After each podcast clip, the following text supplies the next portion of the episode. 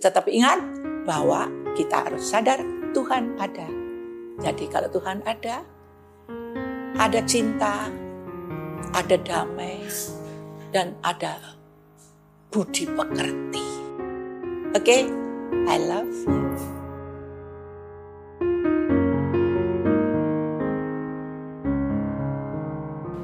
Jadi wanita itu harus tangguh.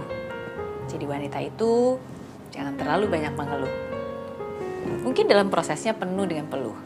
Tapi tetap kuatkan dirimu, bangun imanmu, dan pakai lututmu untuk bersimpuh. Dari Eyang Titik Puspa kita bisa belajar untuk bisa menjadi wanita yang mandiri, kuat, dan pantang menyerah. Keadaan yang disuguhkan oleh kehidupan kadang membuatmu menjerit kesakitan. Kenyataan yang kamu dapatkan kadang membuatmu marah dengan Tuhan. Tapi apa pun yang harus kamu lalui, apa pun juga yang harus kamu hadapi, jangan biarkan itu menurunkan nilai diri yang kamu miliki. Wanita yang hebat, wanita yang bijak, wanita yang kuat, wanita yang mandiri, dihasilkan dari proses yang sanggup ia lewati.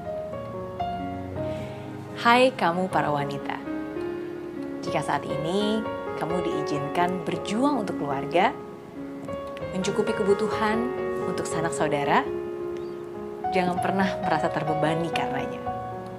Kerjakan semuanya dengan semangat, kerjakan semuanya dengan sukacita.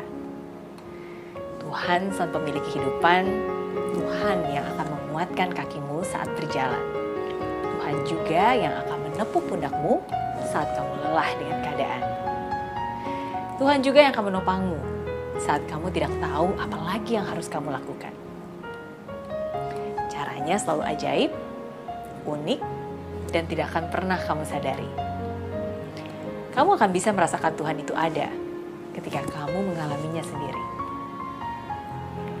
Dari Eyang Titik Puspa, kita juga diingatkan untuk selalu bersyukur meskipun keadaan tidak baik-baik saja. Ada kalanya kamu harus menderita, ada kalanya kamu harus menuai bencana. Mungkin kamu juga pernah merasakan rasanya dihina. Tapi apa pun keadaannya, kamu harus bisa mengucap syukur setiap harinya. Andalkan Tuhan untuk setiap hal yang kamu lakukan jangan lupa bersyukur atas semua keberhasilan yang kamu dapatkan. Jangan jadikan kesibukan sebagai alasan kamu lupa dengan Tuhan. Sediakan waktumu untuk melakukan keyakinan yang kamu jalankan. Rasa syukur juga bisa kamu wujudkan dengan peduli terhadap sesama. Karena hidup ini bukan soal diri kamu saja, tapi bagaimana hidup kamu bisa berguna dan berdampak untuk mereka. Ini bukan soal bagi-bagi harta, tapi bagaimana hidupmu bisa membuat hidup orang lain lebih berwarna.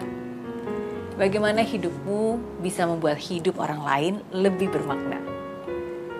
Bagaimana hidupmu bisa membuat hidup orang lain lebih bahagia. Hidup ini indah jika kamu tahu bagaimana menikmatinya. Kamu bisa bersahabat dengan semesta. Kamu tahu apa arti kata cukup dengan apa yang ada. Dari sini kamu bisa merasakan yang namanya damai. Dari sini kamu bisa merasakan yang namanya bahagia. Saya Mary Riana and this is Zero to Hero Lessons from Eyang Titik Puspa.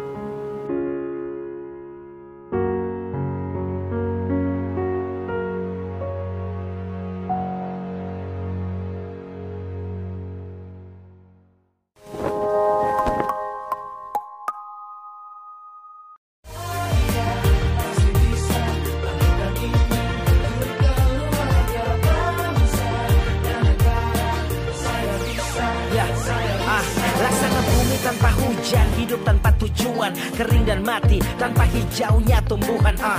Demikian kalau mimpi tak kunjung terjadi